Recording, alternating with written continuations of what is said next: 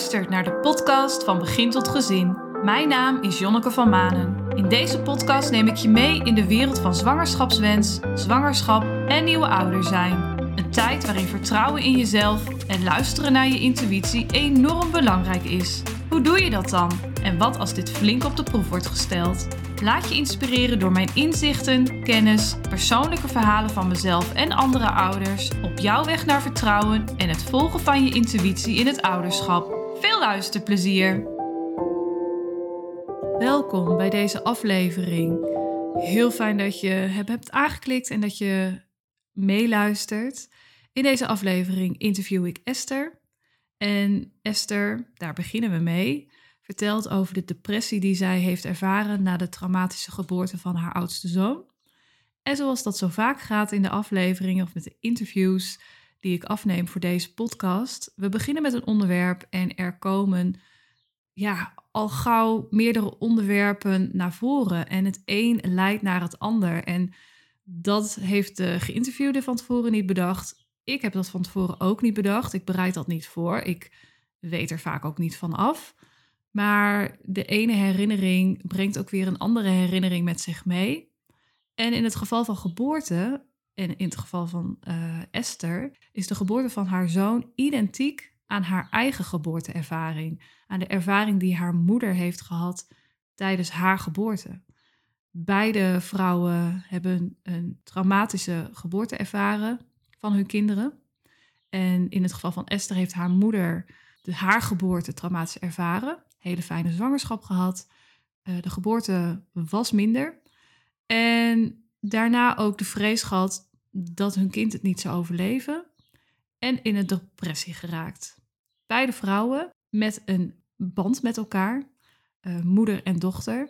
En zo, zo gaat dat met geboorte. In je moederlijn, vaderlijn komen patronen weer terug. En dit verhaal geeft dat heel mooi weer in dit geval is het ook bijna identiek. De manier hoe beide vrouwen zijn omgegaan met hun depressie, en dit is dan aan de hand van uh, Esther, haar verhaal, is wel geheel anders. Esther heeft een geheel andere eh, band met haar moeder dan dat zij met haar zoon heeft.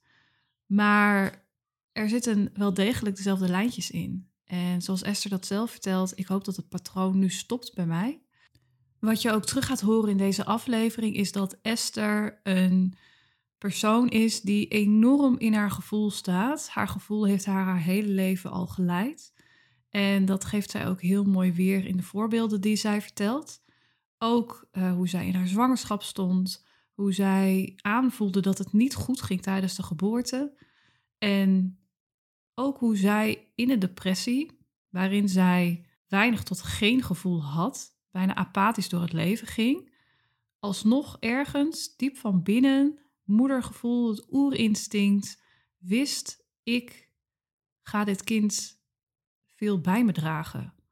Het plichtsbesef dat zij had, ik, er moet wel een moeder zijn voor dit kind. En hoe zij in de periode dat haar zoon nog een baby was, daarmee omging, ja, daar heb ik met heel veel bewondering naar geluisterd tijdens het interview. En ja, daar komen ook wel wat emoties naar voren de dankbaarheid en het geluk die zij nu ervaart. Haar zoon is al wat ouder, is nu uh, eh, 16. Ehm, maar de dankbaarheid en het geluk die zij ervaart dat zij een gezond kind heeft en hoe en de sterke band die zij nu heeft met hem, uh, daar is wel wat aan vooraf gegaan. En het is heel interessant ook om terug te horen dat zij, hoe zij dat aanpakt en hoe zij daarmee omgaat. En dat doet zij geheel vanuit natuur. En niet omdat ze dat ergens gehoord heeft of omdat ze dat ergens gelezen heeft, maar omdat haar intuïtie haar dat ingeeft. En ik vind dat heel knap. En ik denk dat jij dat ook zo gaat ervaren. De onherstelbare verstoring in haar gezondheid komt ook naar voren. Dat trauma van de geboorte van haar zoon heeft haar gezondheid zodanig beïnvloed dat zij daar tot op de dag van vandaag nog mee te maken heeft. Een heel belangrijk onderdeel ook uh, na een trauma is je eigen gezondheid. En bij haar, uh, zij vertelt hoe dat ook de depressie heeft beïnvloed. En hoe zij nu omgaat met haar gezondheid. Ik wens je heel veel plezier tijdens het luisteren. Ik ben zelf uh, enorm onder de indruk van Esther haar verhaal, hoe zij in het leven staat, hoe sterk ontwikkeld haar gevoelsleven is, haar uh, intuïtief vermogen en hoe zij dat heeft gebruikt tijdens de zwangerschap en ook om weer op de been te komen. Hoe zij keer op keer, ook al kreeg ze een nee, ook al werd er niet naar haar geluisterd, ook al werd ze niet gehoord, keer op keer stond ze op voor zichzelf en volgde zij haar lijf en haar gevoel. Ga er lekker voor zitten en laat je meenemen in dit prachtige verhaal. Goed, uh, fijn, dat je, fijn dat je luistert. En uh, we zitten hier, ik zit hier met Esther. We zitten hier op mijn zolder slash kantoortje. En uh, Esther, zou jij je kort willen voorstellen? Ja, mijn naam is Esther. Ik ben getrouwd met Henk en we hebben samen twee prachtige zoons, Tom en Sam. En nou, ja, wat, wat wil je nog meer weten? nou, jouw prachtige zoons, want daar zit je voor. Ja. Want jij hebt, ze zijn al wat ouder. Ja, Tom die is inmiddels 16 jaar en Sam is 11. Ja. ja. En toen jij uh, zwanger was van je oudste, van Tom, en geboorte en daarna ben je in depressie geraakt, postnatale ja. depressie. Dat werd wel gezegd, ja. Ja. En hoe, was, hoe was de geboorte, hoe was de zwangerschap en de geboorte van Tom? Ja, nou, Tom was heel erg gewenst en gepland. Voor zover je zoiets kunt plannen, hè? want uh, het is maar net of het ook wil allemaal. Maar um, nou, we waren in elk geval heel erg blij met de zwangerschap van Tom. Um, en het was een hele fijne zwangerschap. Eigenlijk al vanaf het begin af aan voelde ik een lijntje met mijn kind. En ja, ik, ja ik, ik heb enorm genoten van, van die dikke buik. En ja, het was gewoon heel mooi. En eigenlijk vond ik het bijna moeilijk om afstand te doen van die buik. Maar ik was ook zo nieuwsgierig naar hem. En um, ja, ik, ja, ik had ook zoiets van, oh, die bevalling, dat gaat ook helemaal goed komen. Ik voelde me eigenlijk heel erg sterk en ook heel erg zen. Dus ik dacht, dat gaan we doen. En ik doe alles op gevoel. En uh, ja, ik voelde ook van, uh, nou, ik ben er klaar voor. En ja, Tom gaf aan, denk ik, ik ben er klaar voor en ik wil graag geboren worden. Tien dagen eerder dan eigenlijk de uitgerekende datum. En ja, toen begon het. En het begin van de bevalling ging eigenlijk heel erg goed. En al vrij snel nou ja, uh, ja, wat is snel, maar uh, nou, na een, uh, een uur of uh, vier, vijf werden de weeën heftiger. En dacht ik wel, oeh. En op een gegeven moment heel heftig. En toen hebben we toch maar de verloskundige gebeld. Ja, van tevoren hadden we wel aangegeven van ja, wat is wijsheid? En ja, omdat de zwangerschap zo goed ging en ik had het volste vertrouwen, dachten we van nou vooruit, dan, dan doen we een, uh, een bevalling uh, thuis als dat lukt, in onze eigen omgeving. En uh, mocht het niet gaan, dan, we woonden toen in Lelystad, dan zijn we ook zo bij het ziekenhuis. En ja, na een tijdje nou, was het best wel heel heftig, wat ik net zei, de, de weeën. En toen hebben we de verloskundige gebeld. Nou, die is even langs geweest en toen had ik echt nog niks. ik denk één of anderhalf centimeter, ik weet het niet. Maar ik was zo teleurgesteld. Want dat was, ja, zo. Ik dacht, wat komt er dan nog? En uh, nou ja, ik dacht, ik ga gewoon uh, ja, met elke wee maar mee. En uh, ik bleef wel heel erg kalm. Um, ja, en ook niet te veel in het hoofd, maar wel echt gewoon in je lijf proberen te zijn. Dat, is dat iets wat jij al geprobeerd? Is dat iets wat jij hebt meegekregen of iets wat al vanuit jezelf kwam? Nee, dat, dat zit echt in mij. Ja, dat ik uh, ja, probeer om uh, heel goed te luisteren naar mijn lijf. Toen was ik nog niet met yoga bezig. Jij weet dat, hè? Dat ik uh, yogaopleiding heb gedaan en ook yogales heb gegeven. Maar daar was ik toen nog niet zo mee bezig. Um, maar ja zo, ja, zo ging ik al wel om met mezelf eigenlijk. En um, nou ja, toen eh, hebben we na een tijd uh, toch uh, weer opnieuw de verloskundige gebeld. Omdat ja, ik kreeg zelfs al persweeën. Mm. En toen dacht ik, ja, nu moet zij toch wel komen. Want dat mag denk ik nog helemaal niet. eh, en daar moet zij toch bij zijn. Ja, het is de eerste. Dat weet, wist ik veel. En toen kwam ze en toen zei ze van... eh, nee, het is echt nog maar... eh, nou, ik geloof dat het 6 centimeter was. Dus eh, ze zei, je mag echt nog niet persen. Mm. En dat vond ik zo moeilijk. Want mijn lichaam gaf heel duidelijk aan van... eh, ja, eh, ja, het moet eruit, persen. Ja. Maar als zij, en ze gaf aan van het mag nog niet, want je hebt nog eh, niet die 10 centimeter ontsluiting. Dus het kan gewoon nog niet. En ehm, nou ja, toen, ja, ik kon het eigenlijk, ze is nog een tijdje bij ons gebleven. Ehm, ik kon het eigenlijk gewoon eh, heel moeilijk eh, aan. Ze is ook nog even weg geweest.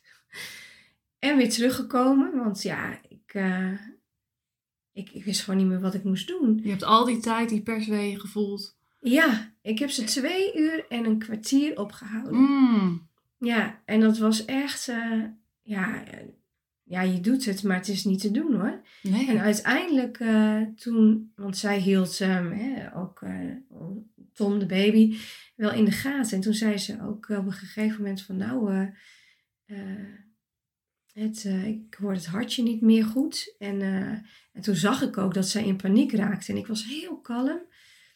Maar ik heb, nou ja, ik had van tevoren al aangegeven dat ik, een, dat ik liever toch naar het ziekenhuis wilde. Want ik voelde dat het niet goed ging. En toen zei zij van nee, jij wilde thuis bevallen, nu ga je ook thuis bevallen. Mm. En toen zei ik, ja, maar ik, ik wil dit niet meer. Ik eh, voel me gewoon, ja, ik, ik heb het vertrouwen niet. eh, er gaat iets niet goed. En toen ik zag dat zij in paniek raakte, toen dacht ik, ja, nu is het te laat. En eh, wij hadden al aangegeven, goh, moeten we de kraamhulp ook niet bellen? Hè, want ja, en op een gegeven moment zei ze ook, en de kraamhulp moet gebeld worden. Nou, die heeft nog geholpen tijdens de bevalling, want ehm, nou ja, ik eh, kreeg op een gegeven moment flauwtes en ik viel weg. Joh. En ehm, ja, zij eh, had zoiets van, ja, maar die baby moet eruit. Dus zij heeft de ontsluiting uiteindelijk geknipt. En ehm, nou, de kraamhulp, dat weet ik nog, die is op mij gaan zitten met haar rug naar me toe. Dus ik zag een hele grote, hele grote kont. Ja, het klinkt nu heel... Ja, Ja, het klinkt bizar, ja, maar... bizar, maar het is echt. Oh. En ondertussen viel ik weer weg en kwam ik weer bij. En dacht ik, waar ben- wat is dit? Wat... En ja, het klinkt misschien heel raar, maar ik. Het was net alsof ik niet meer in mijn eigen lijf zat, maar het vanaf een afstandje bekeek. Ja. En eh, ik dacht alleen maar, ja, maar dit gaat niet meer goed komen. En ik doe mijn best, maar ik denk wel dat, eh, nou ja, een van ons twee of wij allebei eh, dit niet gaan halen. Nee. En Joh. werd geduwd door de kraamzorg. en ja, de verloskundige, nou ja, die eh, deed haar best en, en trok. En in één keer was Tom daar. En we hoorden hem huilen. En nou, dan ben je heel blij. Maar ik was ook zo in de war. En ik denk gewoon in shock ook. Ja. En mijn man ook. Ja, want Die, waar eh, was hij op dat moment? Ach, hij wist gewoon ook niet goed ehm, wat hij moest doen. Want aan de ene kant wil je eh, support bieden eh, aan, eh, nou ja, in elk geval mij. Hij was fantastisch. Hij was er echt voor mij. En hij mocht ook niet van mijn zijde wijken. Ik was op een gegeven moment echt zo van, je, mag ook niet naar beneden om te eten, je moet bij me zijn. Omdat ik ook ja, het vertrouwen dus echt was kwijtgeraakt tijdens de bevalling in mijn eigen lijf. Omdat ik voelde van, dit is gewoon onveilig wat we nu aan het doen zijn. Ja. Ehm, nou ja, hè, je hebt die verloskundige nodig. Eh, dus hij probeerde ook eh, ja, haar te steunen, maar toch ook heel duidelijk te zijn in dat wat, eh, ja, wat wij samen graag wilden, maar niet voor elkaar kregen bij haar. En ondertussen was hij natuurlijk ook haar, haar assistent, want hij ja, moest natuurlijk van alles pakken en in één keer toch die kraamhulp gaan regelen. En nou, het was echt eh gekkenhuis bij ons in de slaapkamer. Ja, wat eerst niet het geval was. Helemaal niet. Het Nee. was ja, de hele negen maanden. Het was alleen maar heel fijn. Ja. En eh, ja, de start van de bevalling was fijn. Maar eigenlijk vanaf het moment dat ik voelde van... hé, hey, dit gaat niet goed. We moeten naar het ziekenhuis. Ja. Ja, dat blijft, dan, dat blijft een moeilijk punt dan, hè? Ja. Ja. Ja, ja, weet je, dat een ander, ja, dat een ander dan de regie heeft over jou Mhm. en jij bent de regie totaal kwijt, terwijl je zegt dat je naar het ziekenhuis moet. Je voelt gewoon aan van ja, dit gaat niet goed. Nou ja, weet je, dat is eh, zo traumatisch dat je niet de baas bent over je eigen lijf. Ja. Ik vond dat zo heftig. En ja, ik heb daarna ook een eh, rapport moeten ondertekenen, een bevallingsrapport.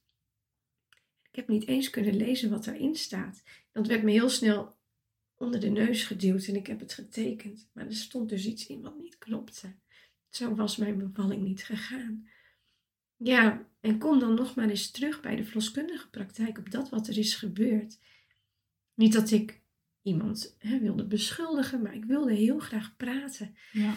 Je Maar- verhaal kwijt. Er werd aan mij, ja, er werd tegen mij gezegd, nou, dat is jouw beleving. Gelukkig, jaren later, kwamen we bij een fantastische gynaecoloog. Ik durfde niet nog een keer dit hele, ja, dit, dit allemaal mee te maken. Terwijl we wel een kinderwens eh, hadden. Hè. En, en- en we wilden heel graag een broertje of een zusje voor Tom. En toen eh, hebben we ons verha- eh, bevallingsverhaal kunnen vertellen aan, eh, ja, dat was een hele eh, leuke oude man. En bijna met pensioen. We hebben ons verhaal verteld en eh, hij werd zo boos. En niet op mij, maar hij zei: Er zijn zulke grove fouten gemaakt en jullie zijn zo niet gehoord. Je mag je handen dichtknijpen dat je hier zit met een gezond kind op je schoot. Zo. Was En dat, om dat- te horen?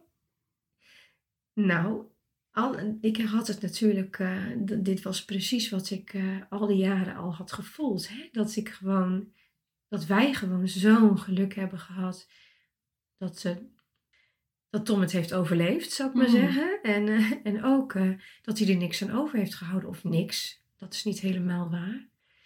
Maar ehm, hij is niet eh handicapt ter wereld gekomen. Hè? Want een vriendin Nee. van vroeger heeft een broer. En die moeder heeft eenzelfde ervaring gehad als wij. Alleen die, die jongen die, eh, is geestelijk en verstandelijk eh, Hmm, gehandicapt. ja. Als een gezonde baby.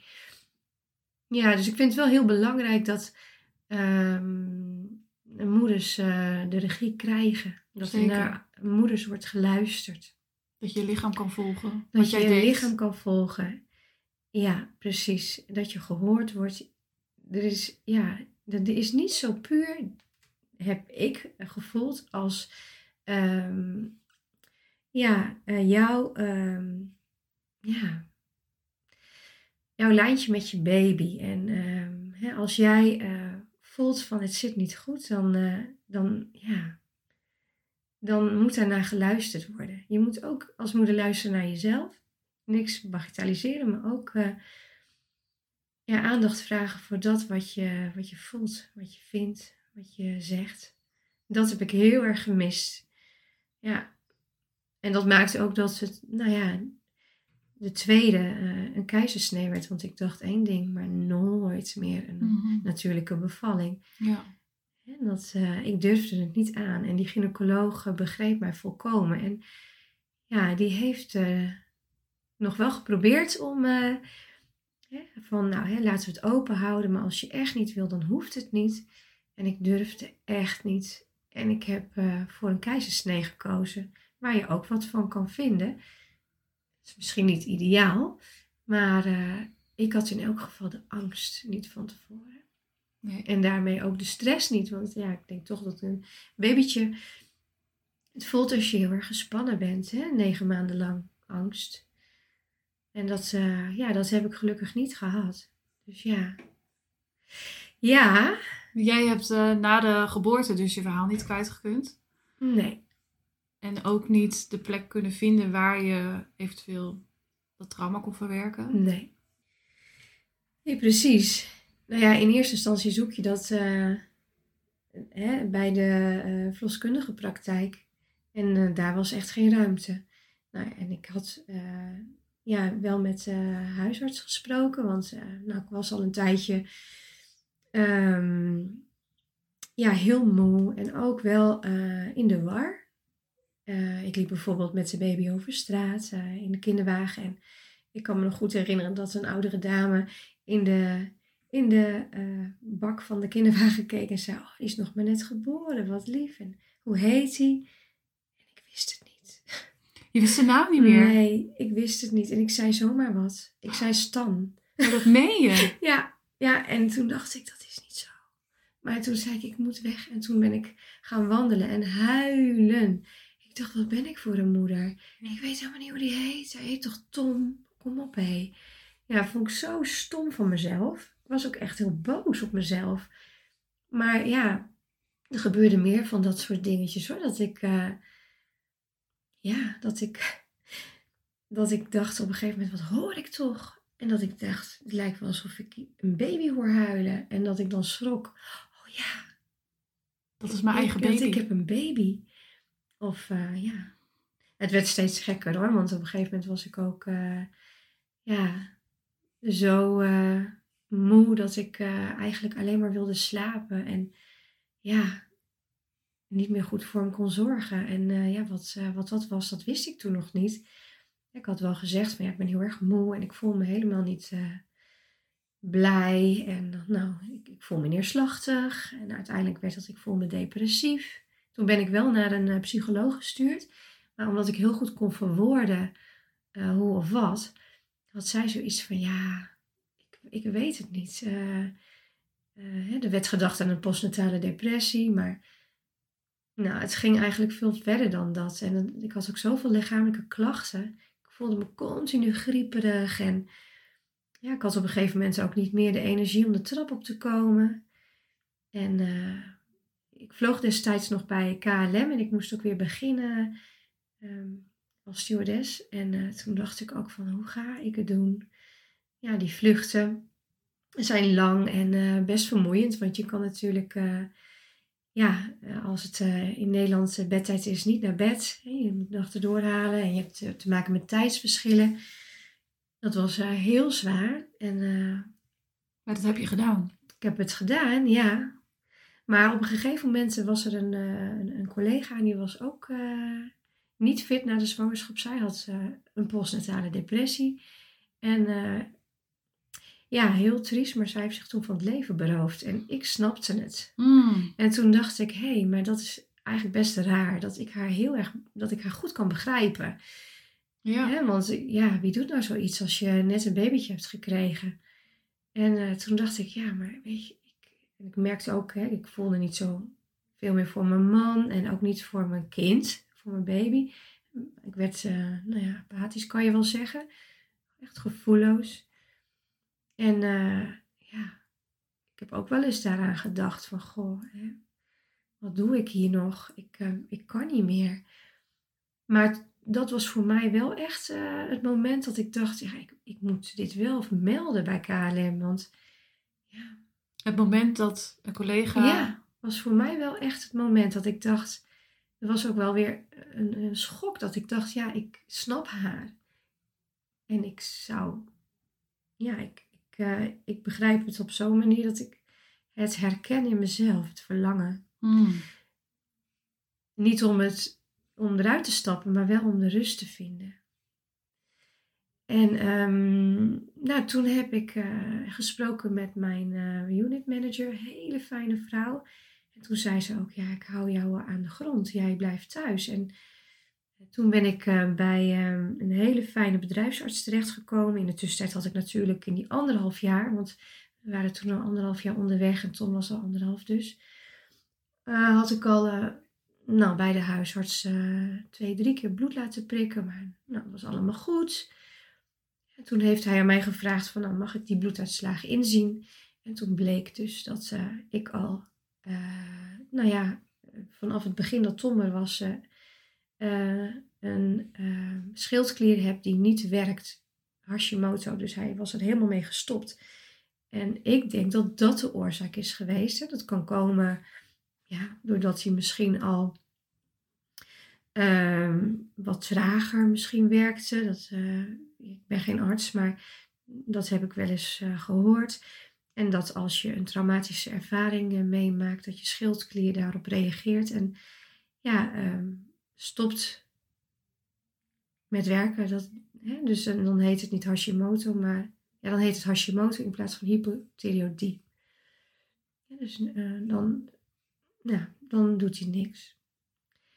En ehm, nou ja, dat, uh, dat bleek dus. En uh, nou ja, toen, toen moest ik naar het ziekenhuis. En toen zei ze, goh, loopt u hier al zo lang mee? Hoe kan het? En ja, en toen kreeg ik medicatie. En toen heeft het denk ik nog, kijk hoor, um, twee jaar geduurd voordat ik goed was ingesteld.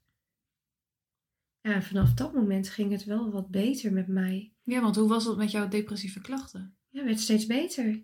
Nadat je met medicatie, medicatie begon ja. ja. En ik heb nooit antidepressiva willen gebruiken. Want ik voelde wel van, ja, volgens mij is het wat anders, jongens. Ja, ik heb ja, ik heb een depressie voortkomend uit iets wat lichamelijk okay. niet goed zit. Dus ook weer luisteren naar je eigen lijf. Ja. En ja, um, ik had wel begrepen, hè, als je aan, en dat moet ieder voor zich weten, maar als je aan antidepressiva begint, hè, dan is het wat lastig om er van af te komen misschien. En ja, ik had wel zoiets van, uh, ik, uh, ik wil ja, niet het symptoom bestrijden, maar kijken van waar komt het vandaan, naar de oorzaak. En uh, nou ja, die hebben we aan kunnen pakken. Ja, en het had nog anders gekund natuurlijk. Maar uh, ja, ik, uh, ik heb ervoor gekozen om dan toch op dat moment het reguliere circuit te bewandelen. En uh, ja, met een endocrinoloog, een gespecialiseerd internist, te kijken naar wat kunnen we nog. Ja, hoe heb jij, als ik dit zo hoor en alles een beetje op een reis zet, hoe heb jij de kracht kunnen vinden om, om daar, om dat te gaan aanpakken? Ja, ik begin er zelf aan te stotteren. ja. ja, waar heb je het vandaan gehaald?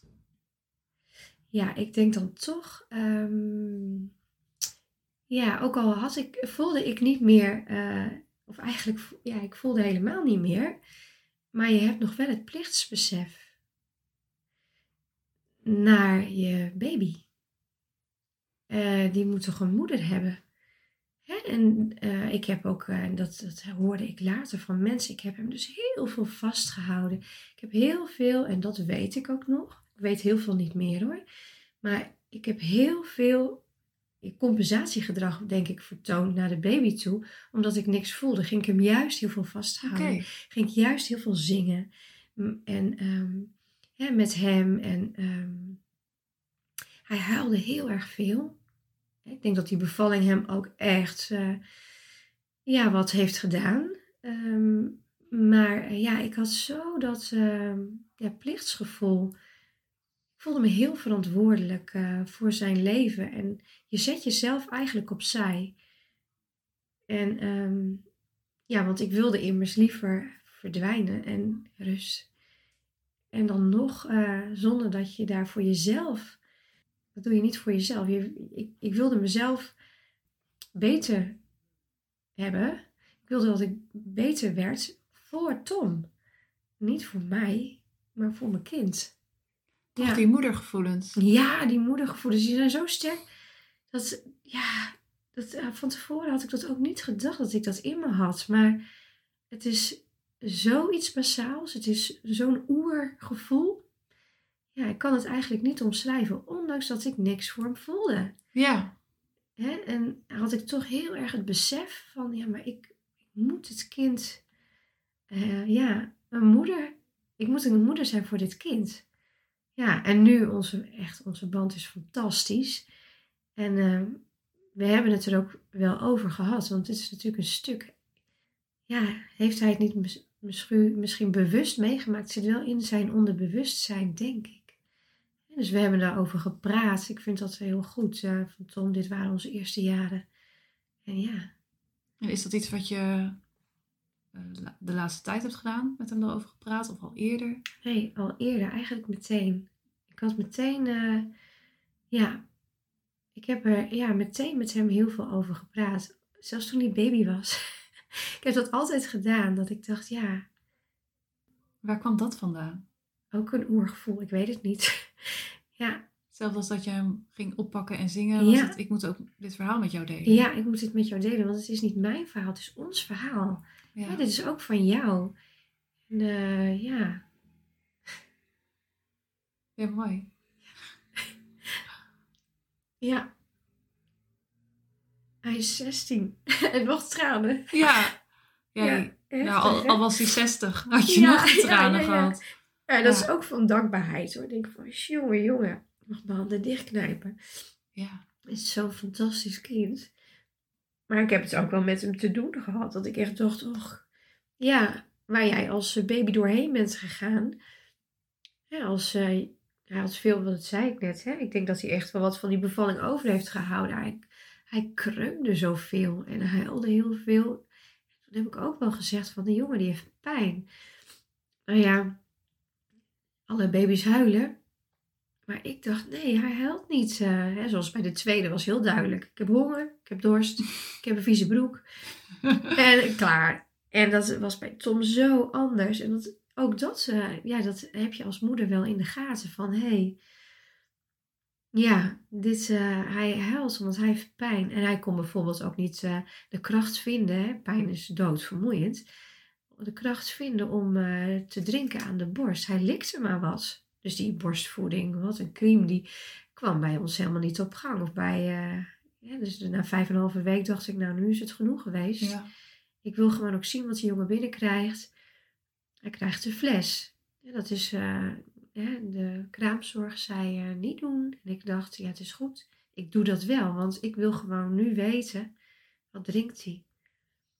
En eh, later kon hij eh, eh, niet goed zich oprichten toen hij moest leren kruipen. Nee, er was iets met die nekwervels. Dat wist ik eigenlijk al wel eerder, maar moet je wel gehoord worden, hè? ja, was ook niet het geval. Nee, was niet het geval. En uiteindelijk vlakte zijn schedeltje aan de rechterkant helemaal af. En nou ja, toen was het van oeh. Zei ik, nee, heb ik verteld. Hij kijkt alleen maar naar één kant hè, in zijn bedje. Hij kan zijn hoofd niet draaien. Nou, dus toen heeft hij nog zo'n helm gehad. eh, en dat schedel, eh, zijn schedel is heel mooi rond geworden. Maar dat, eh, hij had echt een plat achterhoofd aan de, zij, aan de rechterzijkant, aan de rechter, rechterkant. Nou ja, dat is allemaal goed gekomen. Maar het is wel een jongen die heel gevoelig is voor prikkels.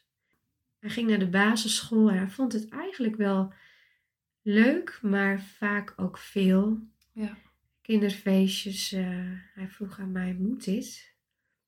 Mag ik ook gewoon bij jou blijven? Als kind. Ja, zijn eigen kinderfeestje. In eh, groep 2, denk ik. Ja, alle kinderen kwamen verkleed als eh, zeerover, als piraat. En eh, ook hij had eh, zo'n leuk pakje van mij aangekregen. En hij stond naar zijn visite te kijken vanaf een afstandje. En zei, mama, ik wil dit niet.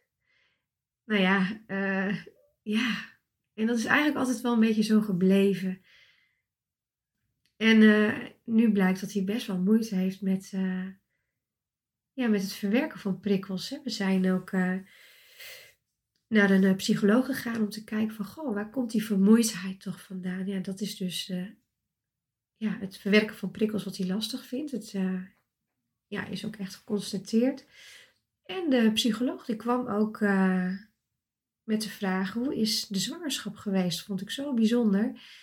En ja, hoe was de bevalling en hoe zijn zijn eerste jaren geweest? En hij dacht aan een preverbaal trauma. Dus een kind heeft in zijn systeem opgeslagen.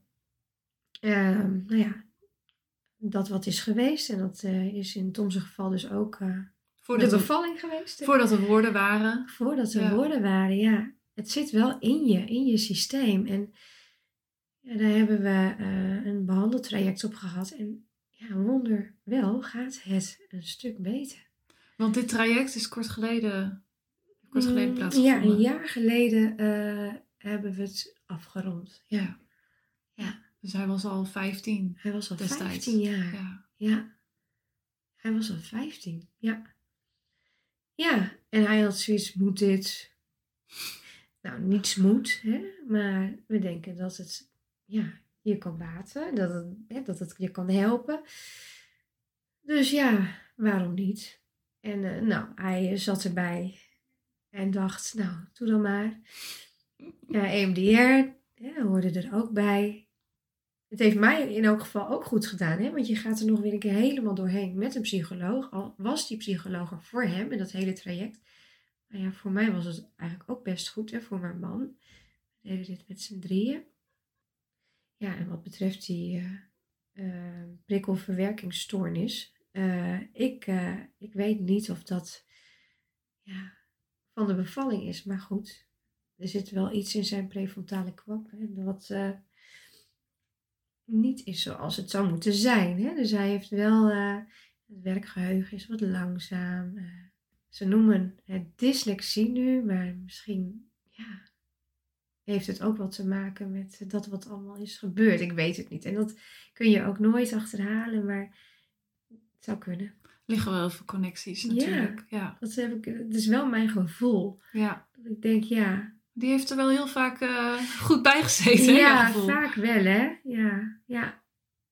We kunnen daar nu uh, niet zo heel veel mee mee. Nou ja, je kan het erover hebben samen. Hè? Dat, ik ben ook altijd beschikbaar voor hem. En ik heb ook wel gezegd van Tom, eh, weet je, ik had natuurlijk uh, toen hij klein was genoeg aan mezelf. En ik moest ook voor hem zorgen. En uh, ik heb hem denk ik ook wel eens tekort gedaan. Hè? Een moeder die altijd maar wil slapen. En altijd maar moe is. Nou ja, later ging dat goed hoor, maar niet altijd even vrolijk. later komt hij vast nog wel bij me met, mama, dat vond ik niet zo fijn. En ik vind dat goed. Ja, want we doen allemaal ons best binnen onze mogelijkheden. Maar je doet het nooit helemaal goed. Hè? En uh, ja, ik vind het wel belangrijk dat je dat al op voorhand zegt. Kom maar bij me. Want uh, ja, ik doe het ook voor de eerste keer. Hè? Ja, ja. zeker. Ja. ja. ja dat je open daarover bent. En, en zeker met de eerste. Tweede ja. natuurlijk ook. Hè? Maar die mag ook komen. Maar daar ging alles zo vanzelf. Ja. Fijn hoor, zo'n roze wolk. Ik weet wat het is. Die heb je ervaren. Ja, met die tweede, wat een verschil hé. Toen dacht ik zo, zo wil ik er nog wel drie. Ja. Vier, ja, leuk. Ja. Maar nee, dat, uh, ja, zo kan het dus gaan. Ja. En hoe is dat voor jou dat je die andere kant ook hebt ervaren? Ja, heel fijn. Heel, ja, ook wel heel waardevol. Ja, want je hebt beide kanten gezien. Je weet ook hoe het is om op een roze wolk te zitten. Ja. Ja, en dat het allemaal zo vanzelf gaat. En met het, krijgen van een kindje. En ja, ja, het kindje deed het goed. Sam uh, is nog steeds een zonnetje. Die huppelt door het leven. En hoe was dat voor jou mentaal ook? Uh, na, de, nou, na de bevalling zei je al, dat vond ik heel spannend. Ja. Dus het werd een keisnede. En hoe was het daarna, het herstel, uh, je, je kraamtijd? Alles ging super. ja, ongelooflijk. Het, was, het is echt yin en yang. Ja, echt uh, zo anders. Uh, ja, echt uh, twee uitersten qua ervaringen. Heel, heel prettig en misschien zelfs ook wel een beetje helend. Van ja, ik heb toch ook nu een goede ervaring. Ja, en een, ja, een keizersnee, nou ja, was een bewuste keuze ja, is, is heel goed gegaan. En kan natuurlijk ook anders. Maar nou, ik vond het uh, ideaal. En je voelt je een hele pief. Je hebt natuurlijk niet die marathon gelopen. Dus ja, je hebt de neiging ook al om zeg maar, nou ja, wat is het, een dag of twee na de bevalling uh, weer van alles te gaan doen. Dat is niet zo handig. Nee. Dus dat moet je, je moet wel op je eigen rem trappen en van tevoren goed bedenken. Hè, van nou, ik ga alvast wat uit handen geven voor strakjes, zodat ik uh, goed voor mezelf kan zorgen. Zo'n kraamperiode duurt natuurlijk ook maar even. En het herstel van die keizersnede natuurlijk langer. Dus je moet daar wel echt de tijd voor nemen. Ja, maar dat heb ik gedaan en het is allemaal uh, heel goed gegaan. En uh, ook na de zwangerschap, na de bevalling van de tweede, die gevoelens, nou ja, misschien niet meer zo tegen depressieve aan, maar wel ja, dat je eventjes niet zo blij voelt, dat is natuurlijk ook normaal. Maar voelde je daar ook verschil in? Ik heb me alleen maar heel blij gevoeld. ja, ja, ja. Ja, nee. En heel krachtig. En ja, ik voelde me eigenlijk eh, super. Maar goed, ik was ook goed ingesteld met die schildklier. Ik werd goed in de gaten gehouden. En dat is wel zo, hè. Als je een te traag of te snel... Maar in mijn geval was het een schildklier die helemaal niet werkt. Dan moet je ehm, goed in de gaten gehouden worden door de endocrinoloog, de internist die je begeleidt. want uh, het kindje heeft uh, voor de ontwikkeling van de hersenen ook genoeg schildklierhormoon nodig. En om het kindje vast te houden moet je ook goed ingesteld zijn. Dus dat was wel eventjes uh, goed opletten. Ja, en, en ook wel van, nou hè, is hij dan wel echt gezond? Nou, hij was echt gezond, maar ik had er echt wel het volste vertrouwen in. Hè? En uh, ja, ik was goed ingesteld, ook daarna uh, nog steeds. Dus ik had geen last van uh, depressies, ook niet van vermoeidheid. Ik was gewoon helemaal oké. Okay. Oké. Okay. Ik denk echt wel dat uh, die depressie van toen, met de eerste, met Tom, voortkwam uit een schildklier die niet functioneerde. En een anderhalf jaar niet ja, dat doet iets ook met je organen hoor. Dus, ja. Ja. Had jij voor, uh, voor je eerste zwangerschap dan ook al wel, achteraf kun je terugkijken, had je ja. daar ook al wel signalen dat je schildklier misschien wat minder ja. werkte? Het zit in de familie. Vaak heb je dat, hè, dat zoiets in de familie zit. Hoeft niet hoor, maar... Um, nou ja, en ik denk wel dat ik een te traag werkende schildklier had. Uh, nou ben ik daar uh, in het verleden ook wel op geprikt. Ook vanwege vermoeidheidsklachten. En ook omdat ik wat voller werd. Ik was altijd heel erg slank. En in één keer werd ik voller. Nou, ze dachten toen aan de pil. Mm. Dat kan natuurlijk best. Uh, maar ik denk dat ik toen al een schildklier had die te traag werkte. En, en nu is het zo dat uh, je waardes van de TSH. Je hebt drie waardes die geprikt kunnen worden, T4 ook nog en T3. Maar die TSH moet tussen de 0 en de 2 liggen. En um, ja, ik denk dat hij altijd wat te hoog heeft gezeten. Het is ook nog eens heel persoonlijk. Uh, maar ik heb ook wel eens teruggezien dat ik met 8 of 10, een TSH van 8 of 10, niet behandeld ben. Dat is vrij hoog. Dat is te hoog. Oké. Ja, en dan kan het ook zo zijn dat je, ja, ja, dan, dan, uh, eigenlijk moet je het behandelen dan, hè? Mm En dat is niet gebeurd. Dus ja, hmm. ja. En ik had uiteindelijk een TSH volgens mij van 18, maar het kan nog veel gekker. Alleen ja, voor mij was 18 mm echt gewoon, uh, ja, ik kon niet, gewoon niet meer functioneren. Nee. Waar een ander misschien nog net wel kan functioneren. Hè? Dat is heel persoonlijk. Dat, uh, ja, dat, uh. En de, ja, de waarden die wordt, worden aangehouden in het ziekenhuis. Um, ik weet niet of dat de waarden zijn die de huisarts ook aanhoudt. Hè? Um, ik heb naar de schildkliertelefoon gebeld. Oké. En daar kreeg ik ook heel veel informatie. Want ik had al wel dat vermoeden van, ja, je gaat zoeken, praten. Ook met uh, familieleden. En uh, omdat mijn vader en zijn nicht en zijn zus met hetzelfde zaten, dacht ik, ja, het, het zijn echt precies dezelfde symptomen. Het kan toch niet zo zijn dat ik dat niet heb? Het, is, het, lijkt, er, het, lijkt, er, ja, het lijkt er helemaal op. Dus ik was al wel Ehm, met die gedachten bezig. Maar ik kreeg pas uh, uitsluitsel van de bedrijfsarts van KLM. Ja. Gelukkig.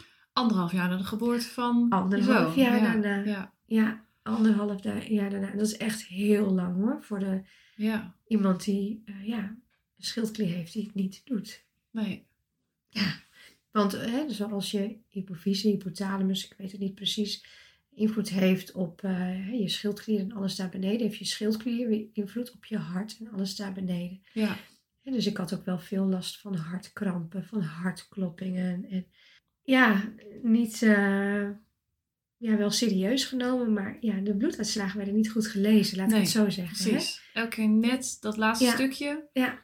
Dat, Daar bleef uh, het elke keer op hangen. Ja, en ik heb echt wel, nou, ik denk wel drie keer mijn bloed laten prikken, ook op de schildklier. Dus dat is toch wel echt een dat is echt gemist. Ja, Jammer. Wat dat betreft. Dat je er ook wel weer zelf enorm bovenop zit. Je moet echt, echt er zelf bovenop zitten. Ja. Ja, en ik, ik ben steeds bij één en dezelfde huisarts geweest. En ehm, een keer bij de vervanger, maar die heeft het ook niet. eh, nee, je het ook niet gezien? Nee. nee. nee, dus eh, ja, is toch wel wat eh, verkeerd gegaan, Ja. kan je wel zeggen, hè? Ja. Ja. Ja. en als je het gevoel hebt, er klopt iets niet, dat je daar ook gewoon achteraan blijft gaan. Ook al krijg je Ja. een nee, nee, nee. Je voelt, hé, hey, dit, dit klopt niet. Dit klopt niet. Ja, En horen depressieve klachten ook bij eh ja, schildklierafwijking? ja, ja, ja, ja. Ja, je kan echt, nou, ik kan wel zeggen dat je er, eh, dat je echt helemaal de weg kwijt kan zijn. Ja. Ja, echt gewoon zo depressief. Het is gewoon. Ja, ik hoop echt dat ik daar nooit meer kom. Ik vond het echt afschuwelijk. En ook echt. eh, ja, zo lang. Dat Ja. je echt denkt van ik zie, ik zie ook helemaal niet dat het beter wordt. Nee. Het, wordt- het is net alsof je. Ik heb het wel eens uitgeprobeerd te leggen. Ook aan mijn man. Eh, het is net alsof, eh, alsof je met een slee eh, de, hè, de helling afgaat. En je wil wel stoppen, maar je gaat steeds harder, harder, harder. En je gaat steeds verder de diepte in. En er is, je, je, kan niet, je kan niet stoppen met glijden. Afglijden. Nee. Heel rot. Ja. En het, ja. Ja, maar door medicatie is het wel goed gekomen. Ik heb ook nog het alternatieve circuit bewandeld. En dat heeft me ja, wel wat geholpen. Maar ik was denk ik al zo ver weg, zo, zo ver verstoord, heen. Het was ja. al zo uit balans, zo verstoord. Ja. Dat, dat, eh, ja, dat ik daar niet alleen maar eh, op kon leunen. Ik heb het wel geprobeerd en toen heb ik een tweede periode, een hele zware depressie gehad. Hm. Weer helemaal de schildklieren ja, uit balans. Ja, ik doe het niet, maar eh, je doet dat dan eh, met een pilletje probeer je het eigenlijk na te bootsen, Ja. dat wat hij af moet geven. Ja, je slikt gewoon hormonen. Ik had daar niet genoeg aan. Het heeft me zeker wel gesteund, maar helemaal alleen daarop leunen zorgde voor een nieuwe depressie. Ja. Ja. En dat is, ja, dat is jammer, want waren we er eerder bij geweest, dan was dat misschien ook wel anders gegaan. Ja. Hè? Dat weet ik niet. Ja, Ja, en je noemde al even, door een trauma kan het ook ineens, eh, ja, kan het misgaan. ja, ja, Nou, ja, dat, ja. en het is frappant ook na, je, na de geboorte van je zoon ontstaan. Ja, ja. eigenlijk zo'n trauma. Ja, en dat het meteen eigenlijk, dat, dat denk ik gewoon klaar was. Ja. Ik voelde me ook vrij snel, het begon al in de kraamweek, heel erg eh, ja, vreemd. Je krijgt eh, eh, spierkrampen, alsof je flink de griep hebt. Hm. Eh, ik, ik, ik dacht dus ook dat ik altijd maar de griep had. Dat ik dacht, nou alweer?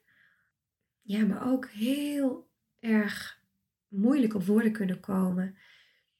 Eh, nou ja, wat ik vertelde, dat ik dus niet de naam van mijn kind zomaar kon vertellen aan iemand die dat even snel aan mij vroeg, onverwachts. Ja, ook de, de, ja, dat, dat altijd maar willen slapen en naar de klok kijken, wanneer mag ik weer? En dan ben je net twee uur wakker en dan wil je alweer slapen. En nachten van 12, 14, 16 uur en dan nog moe wakker worden. Het is ook wel een beetje parallel ook met je zoon, die Ja, een beetje die energie ook mist. Ja, traagheid en verwerking van prikkels. ja. Dat wel een beetje synchroon met jezelf. eh. Nou ja, en een parallel. En de geschiedenis die herhaalt zich. Hè? Ik hoop dat het hier stopt. Maar ja, ik ben zelf ook... eh, nou, dan krijgen we nog een verhaal. Kom maar op. Ja, nou ja, mijn moeder eh, had ook een hele goede zwangerschap van mij. En eh, tijdens de bevalling ging het ook mis. Maar ja, eh, moest ook thuis bevallen. En nou ja, toen wilde het ook niet. En uiteindelijk kwam ik eruit. En ik ademde niet. En eh, ik ben meteen in de ambulance eh, gedaan en naar het ziekenhuis eh, gebracht. Ja, mijn moeder kreeg te horen, we weten niet of dit... Nou ja, en zij heeft toen gedacht, ik heb... ja, ik, ik verlies haar. Ik, of ik ben haar al verloren. En nou ja, mijn vader die is achter de ziekenwagen aangegaan. En ja, ze hebben mij eh, wel redelijk opgelapt. Eh, het is goed gekomen. Ik, eh, maar pas na twee weken mocht mijn moeder mij voor het eerst zien. Hè? En dan, ja, dat is best wel heel moeilijk, hè? Ja. Ja, en zij werd uitgenodigd om naar het ziekenhuis te komen. En ze stond achter glas. Mm. Allemaal couveuses. Heel Dus, ouderwets nog. ja, Iedereen op één, op één zaaltje. Ja. Ja, welke is van mij? En toen Ja. werd ik gepakt en aan mijn nekje omhoog gehouden. Mm. Zo'n bungelend lijfje. Ja. En toen, eh nou dat beeld, dat, eh, dat raakt zij nooit meer kwijt. Nee. Echt eh, heel heftig. Eerst al denken, is mijn baby, hè, redt ze het? Mhm. En ook al wel, ja, je hart sluiten. Ik denk wel dat ze dat heeft gedaan. Ja. En heb je toch een baby? Ja. ja. En dat, ja, het is natuurlijk het mooiste als je je baby meteen op je, op je borst kan houden, hè? En dat is voor haar heel moeilijk geweest. En eh, ja, een moeilijke start voor haar, voor mij. Zij Ja. had een, eh, daarna een depressie, voelde zich heel schuldig dat ze niks voelde. Mhm. Ook niet. Nee. Ja, voor, eh, ze had helemaal geen gevoelens voor mij. Nee. En dat is in de loop der jaren ja, toch van verstand hè? Naar het hart, eh, naar gevoel. Ja, Maar wel een hele lange weg. hele lange weg. Ja. Ja. Ja. ze heeft het er nog heel moeilijk mee. Ja. Ja. Ja, waar we het net over hadden. Al is je zo'n 16 of 60 of eh, ben je zelf zo oud. Ja, ja. Dat, eh, dat raak je niet meer kwijt. Nee. Nee. En de rauwheid kan er natuurlijk wel een beetje afgeschraapt worden. Door een herstel of traumaverwerking. Maar Maar ook wel praten. Hè? Ja. Vroeger werd er niet gepraat. Het ging zo anders. Mhm. En ehm, zij heeft dat altijd weggestopt. En ik stel haar nu vragen. ja. Dat kon ik eerst nog niet. Ook vanwege de afstand. Hè? Want eh, mijn moeder en ik ja, hebben toch wel een afstand.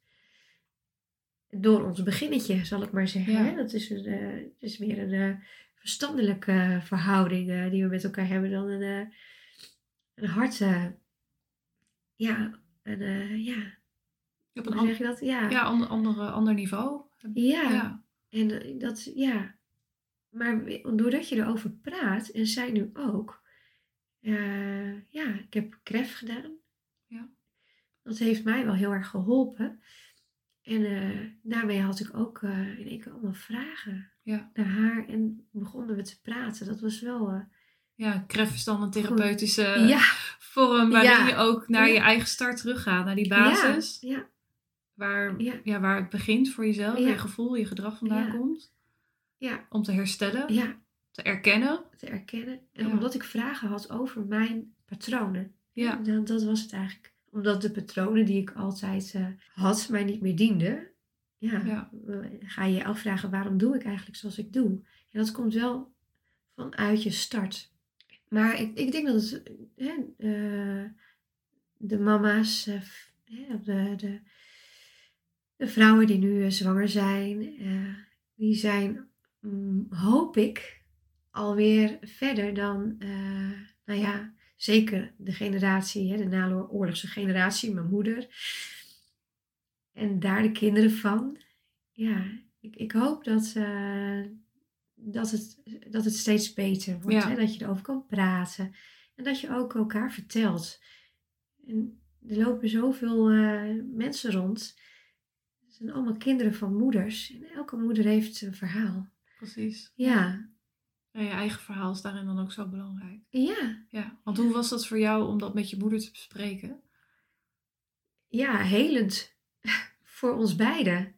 Ja, en ook dat ik dacht, hé, hey, eh, ik, eh, ik, blijkbaar had ik altijd nog een soort van afstand vanuit een soort van ehm, boosheid door gemis. Hè? En Je Mhm. hebt als kind mis je wel wat hoor, als je, ja, Dat gevoel heb je ook, al wordt het niet uitgesproken. ja, Dat, dat gevoel is Ja. er. Het is er wel. En ehm, ja, ik heb het nooit kunnen duiden en hierdoor wel. En als je er dan over praat, en de ander moet er ook voor openstaan, maar dat, ja, dat was zo. Eh, ja, ik, ik kan nu echt volmondig zeggen, wat heb je het goed gedaan.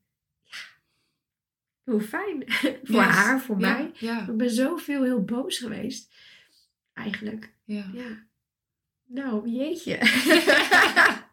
Een hele emotionele aflevering. Ja, joh, jeetje. Ja, maar dat is ook, ja, we hadden het al voordat we deze aflevering begonnen erover dat ik ook mijn eigen verhalen heb gedeeld. En dat Ja. ik, ja, ik heb, dus heel, ik heb dus soms wel echt even op de stopknop gedrukt. Ja. Omdat ik het ook, mij ook een beetje Ja. krap. En ik heb het ook al van anderen teruggehoord.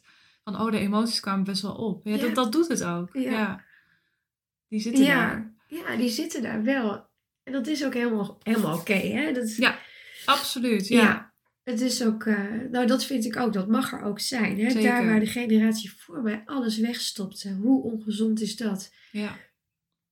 Ja, ja net Eh, doen alsof het er niet is, want dan is het wel weg en dan bestaat ja, het niet. en dat is niet zo. Nee. Hè? Mijn moeder is een, eigenlijk een hele lieve, zachte vrouw, maar zo verbitterd. Ja. Ook door wat haar is ja, aangedaan. Ja. precies, wat haar is aangedaan. En als je, ja, als je het allemaal maar slikt, ja, dan, ja, dat is zo ongezond. Ja. En je helpt, ze heeft mij er ook niet mee geholpen. Hè? Ook al dacht ze natuurlijk dat ze dat wel deed. Maar ik besef, ook naar mijn eigen kind toe, praat erover. Ik heb een zoon gekregen. Ehm, nou ja, goed, was het een dochter geweest die mogelijk eh, hè, een keer moeder wordt, dan is het misschien nog belangrijker. Dat weet ik niet. Maar ja, praat er met je kinderen over. Ja. Ja, en het hoeft helemaal niet in, in eh, details hoor. En, en je emoties mogen er zijn.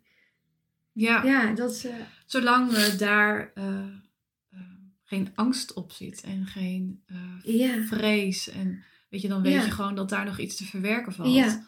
Of als, als het je verlamt. Of zoals jij je, eerste jaren Ja. door, als moeder er doorheen moest. ja, ja, precies. Nee, het is, het is ook wel zo. Nu kijk je er vanaf een afstand naar en kun je. Misschien kun je er dan ook wel beter woorden aan geven. Hè? En ja, zit je ook niet in de verwijtende eh sferen. En, en, en, eh, maar kun je veel beter gewoon vertellen, nou dit is wat er is gebeurd en dit is hoe ik het heb ervaren destijds. Ja, Ja. en het is heel verdrietig en ik kan er nog steeds om huilen, maar ik ben ook heel dankbaar. Ja, moet eens kijken. Twee prachtige kerels. Nou, kerels inmiddels. Ja. Ja. Ja. Tom die pakte me vorige week eh, in de keuken even zo lekker vast. En toen zei hij, hè mamaatje. En toen aaide hij me over mijn hoofd. ik wist dat die dag ooit zou komen. Maar ik dacht, oh, ik ben zo klein nu. Vergeleken bij jou. Ja. En dan ook nog mamaatje erachteraan. Mamaatje, zei hij. Nou, ik zeg, wat zeg jij nou? En we moesten allebei heel hard lachen. Ja, echt. eh, het is een beer van een kerel aan het worden, Ja. joh. Ja, Ja, en ook wel mooi. eh, jij hebt natuurlijk ehm, niet, niet bewust. Ja, je wist wel ergens van binnen, ik moet hem vasthouden. Ik, ik hou hem Ja. expres bij me, want ik voel het niet. ja, Ondanks dat heb je wel gewoon een enorme goede band met hem. Ja. En is die hechting ja, daarin ja. wel ergens heel goed gegaan. Ja. ja. Toch wel goed gegaan inderdaad. Ja, want het was wel een vrees hoor. Dat ik dacht, ah, ik moet wel, ja. En ook dat lijntje wat ik had tijdens de, ja. Tijdens de zwangerschap. Dat, Ja.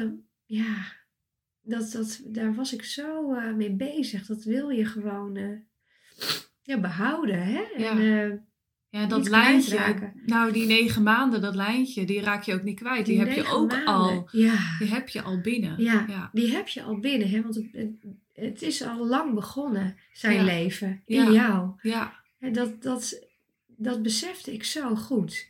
Het is niet zo dat je leven begint als je geboren wordt. Daarvoor zit Ja. al een heel groot stuk. Ja, en dat is, eh, ja, dat is zo'n basaal, zo'n ja, zo'n basis waarop je je leven gaat leven. Ja, dat besefte ik eigenlijk toen al en nu des te meer. Zo. Ja, Wat mooi dat jij dat toen uit jezelf, van jezelf, Ja. door echt puur ook in je gevoel te staan, ja, wist ja, ja. dat er al wel meer is dan alleen eh, Ja. ja. dat lichaampje dat groeit in dat lijf, Ja. in, mijn lijf. Ja. En, eh, Ja, daar was ik me heel bewust van. Ja, ja. Ja. en dat heb je meegenomen ook. Ondanks je depressiviteit heb je dat meegenomen in, die, in die periode door hem wel bij je te houden. ja, ja. ja. Ja, ik denk ook wel dat besef, dat dat ook wel hielp.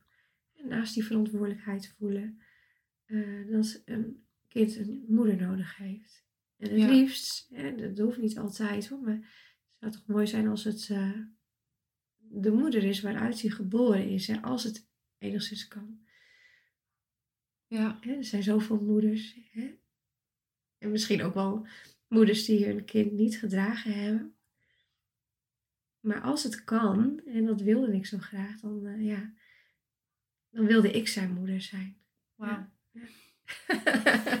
nou, Prachtig. nou, dan sluiten we hem daarmee af. dat is goed. Omdat jij zijn mama bent. Ik ben zijn mama. Altijd zijn mamaatje bent. Ja, mamaatje. Klein mamaatje. Ja, Ja. grappig hè? Ja. Nou ja, en wat je ook weer mee kan geven aan eventueel je kleinkinderen. Ja, ja, wie weet hè? Ja, gek hè, maar daar denk je ook wel eens aan. Weer de volgende generatie. Ja. Ja, Ja, dan weet je wat wij onze kinderen al meegeven. Ja. Is al weer meer dan onze ouders ons meegaven. En Ja. dat gaat natuurlijk ja, door. ja. Zijn Onze kinderen gaan weer veel meer meegeven aan hun kinderen. Ja, Maar eh, ja, bewustzijn. Ja, ja, alles met aandacht. precies. Maandacht? Hey, we zijn er. We zijn, eh, ja, we zijn bij mijn praktijk en daar sluit ik hem dan ook mee af. Wil je meer horen, volg deze podcast. Eh, wil je meer van mij weten, zien, eh, mijn eh, coaching voor, tijdens, na de zwangerschap. Op Instagram, maandag, punt van begin tot gezien. Heel erg bedankt voor het luisteren. Ik heb hiervan genoten. Ik hoop jij ook. En dan hoor ik je graag weer een keer terug.